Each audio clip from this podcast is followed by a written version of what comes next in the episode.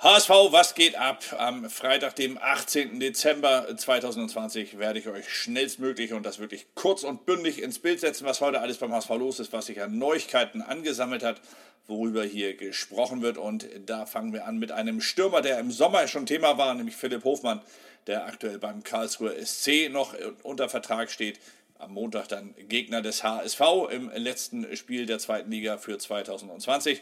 Also der Stürmer soll beim HSV weiterhin im Gespräch sein. Man sei sich im Sommer schon fast einig gewesen, berichten die Kollegen oder haben wir ja auch berichtet äh, zuletzt. Und es soll so sein, dass er trotz einer Vertragsverlängerung, einer automatischen, die hat sich im November ergeben, nach so und so vielen Einsätzen hat er dort dann eine automatische Vertragsverlängerung bis 2022 schlucken müssen. Dennoch soll Hofmann selbst weiter zum HSV wollen. Der HSV soll ihn wiederum weiter hier nach Hamburg holen wollen. Ja, wird eine Ablösesumme fertig und das Interessante dabei, der Mann, der im Sommer diesen Transfer verständlicherweise aus KSC-Sicht verhinderte, ist Oliver Kreuzer, ein ehemaliger HSV-Sportchef. Also insofern ist dort noch für Spannung gesorgt, ebenso wie in der zweiten Personalie, die heute aufploppte, nämlich Gideon Jung. Er soll ja im Winter den HSV verlassen dürfen, das hatten wir zuletzt auch berichtet. Jetzt heißt es bei den Kollegen der Hamburger Morgenpost, dass sich die Zweitliga-Konkurrenz um ihn schlägt sozusagen. Er würde gejagt werden von den Konkurrenten im Sommer. Soll er schon ein Angebot von, der, äh, von einem Zweitligisten gehabt haben. Einem Zweitligisten, der mit dem HSV vermutlich um die Aufstiegsränge kämpft. Und deshalb hatte man ihm aus HSV-Sicht diesen Wechsel dann nicht ermöglicht. Man wollte die Konkurrenz nicht unnötig stärken. Jetzt im Winter da bin ich mir relativ sicher, wenn es denn so stimmt, dass er gejagt wird von der Konkurrenz, also wenn die wirklich so heiß auf, auf Gideon Jung sind, dann wird der HSV sich das nochmal überlegen und Gideon Jung aller Wahrscheinlichkeit nach dann im Winter abgeben, sofern das Angebot natürlich für Spieler und Verein am Ende auch passt. Ja, wo wir gerade bei Verträgen sind, kommen wir zu Stefan Ambrosius, bei dem ja, bei dem ist es ja schon länger bekannt, dass er seinen Vertrag hier in Hamburg verlängern soll. Aus HSV-Sicht, der HSV hat ihm ein Angebot unterbreitet.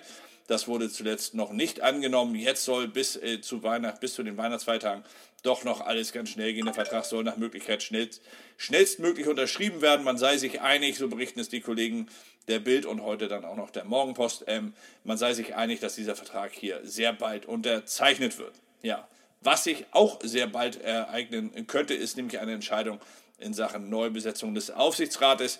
Das Präsidium des HSV e.V., Marcel Jansen, Thomas Schulz und Moritz Schäfer, hatte ja getagt, hatten sich zusammen Kandidaten überlegt, die sie dem Beirat vorgeschlagen haben. Der Beirat wiederum ist dann das Gremium, das entscheidet, welcher dieser oder welche dieser Kandidaten dann am Ende äh, geeignet sind für das Amt und äh, die Entscheidung des Beirats stand noch aus, soll aber eventuell heute an diesem Freitag sogar noch gefällt werden. Interessanterweise ist es so, dass im Präsidium natürlich zuletzt ein wenig mucksch war der Kollege Thomas Schulz, der Vizepräsident mit Marcel Janssen, dem Präsidenten, weil er ihn in Sachen Bernd Hoffmann nicht äh, unterstützt hatte, beziehungsweise Thomas Schulz war gegen eine Entlassung von äh, Bernd Hoffmann und Marcel Janssen hatte diese ja zusammen mit dem Aufsichtsrat äh, dann forciert zuletzt. Also, dort ist Beef, dort ist man sich nicht einig. Moritz Schäfer könnte dementsprechend die entscheidende Rolle zukommen bei der Abstimmung, bei der internen Abstimmung des EVs. Und das Interessante hierbei ist, Moritz Schäfer selbst ist ein Kandidat und zwar vorgeschlagen von Marcel Jans. Also, da ist viel Politik im Spiel und wir warten mal ab, was dann am Ende dabei rauskommt.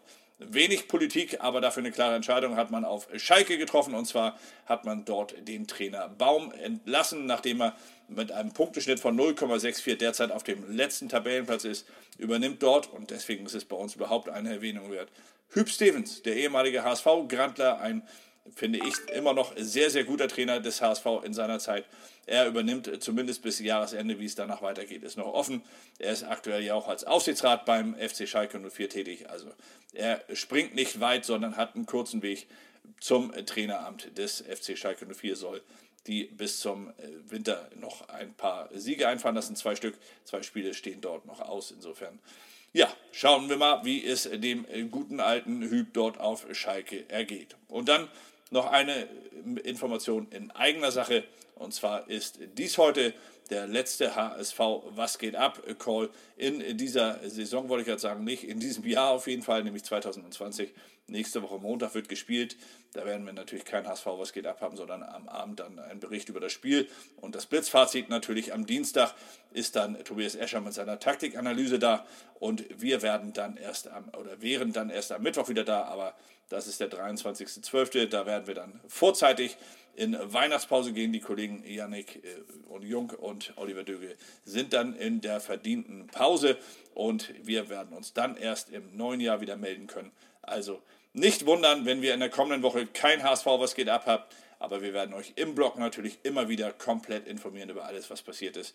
Das bleibt und da setze ich mich dann wieder ran, um euch immer im Bild zu halten. Also, bis dahin, euch allen alles Gute, genießt den Abend, genießt das Wochenende und wir hören uns dann am Montag wieder und sehen uns dann vielleicht auch am Montagabend wieder, wenn ihr den, das Blitzfazit noch anschaut. Und ich hoffe, dass ich in diesem Blitzfazit eine ganze Menge positive Dinge sagen kann über das Spiel in Karlsruhe und dass der HSV dort weiterhin gut punktet und die Tabellenspitze somit also im Visier behält. Bis dahin, alles Gute, macht's gut, ciao.